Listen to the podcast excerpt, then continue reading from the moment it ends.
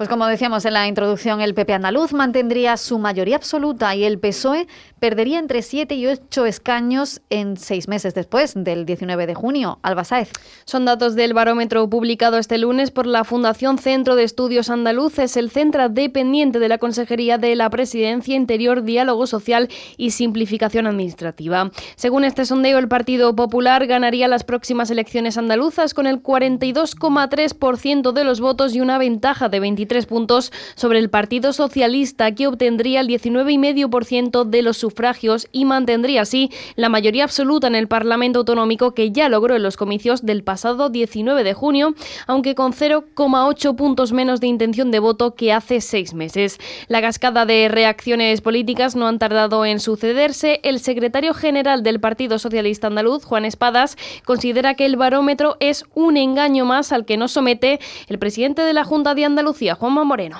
Pues que es un engaño más al que nos somete el señor Moreno Bonilla cada vez que saca una encuesta de este, de este centro. Es sencillamente una encuesta encargada por él mismo a su propio equipo para que diga lo que quiere que diga. Y es de nuevo una cortina de humo más que permite el que hoy eh, estemos hablando exclusivamente de los datos del señor Moreno Bonilla. Por su parte, el coordinador general de Izquierda Unida Andalucía, Tony Valero, ve síntoma de cambio en el sondeo del Centra y cree que se empieza a desmontar la solidez del Partido Popular Andaluz. En declaraciones a los periodistas en Almería, el coordinador regional de Izquierda Unida ha señalado que la sociedad andaluza valora mucho que se respete el diálogo, la pluralidad y la democracia, lo que, según ha subrayado, no está haciendo Juanma Moreno, aplicando el rodillo de la mayoría absoluta a diferencia de lo que anunciaba ya se empieza a desmontar esa solidez con la cual empezaron la legislatura. Y yo creo que tiene mucho que ver con un Partido Popular que a diferencia de lo que anunciaba el señor Moreno Bonilla está aplicando el rodillo de la mayoría absoluta y tenemos una sociedad andaluza que valora mucho que se respete el diálogo, la pluralidad y la democracia, no es lo que está haciendo el señor Moreno Bonilla. Y en segundo lugar el deterioro progresivo y escandaloso del sistema sanitario público que yo creo que está mermando esa eh, solidez que tenía en su momento el Partido Popular y que ya no tiene tanta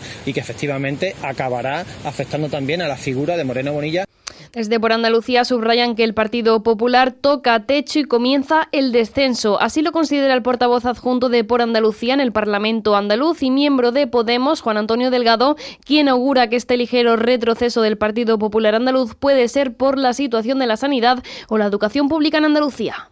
por segunda vez de forma consecutiva pues eh, nos vuelva a dar una, una, subida en la intención de intención de voto y en, y en escaños ¿no? y creo que también eh, tenemos que destacar que el Partido Popular toca techo podríamos decir incluso eh, se ve como un comienzo de comienza a, el descenso no puede ser por por todas las cuestiones, bueno, por, la situación de la sanidad eh, pública en Andalucía, la educación, por muchos problemas eh, que se están viendo, ¿no?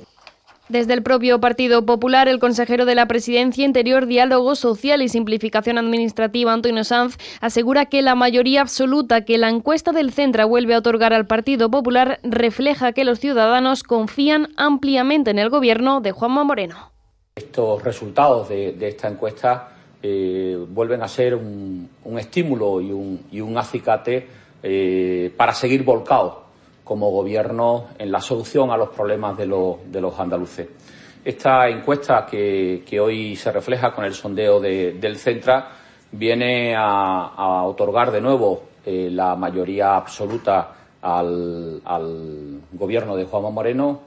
y, en segundo lugar, sitúa a Juanma Moreno como el líder más valorado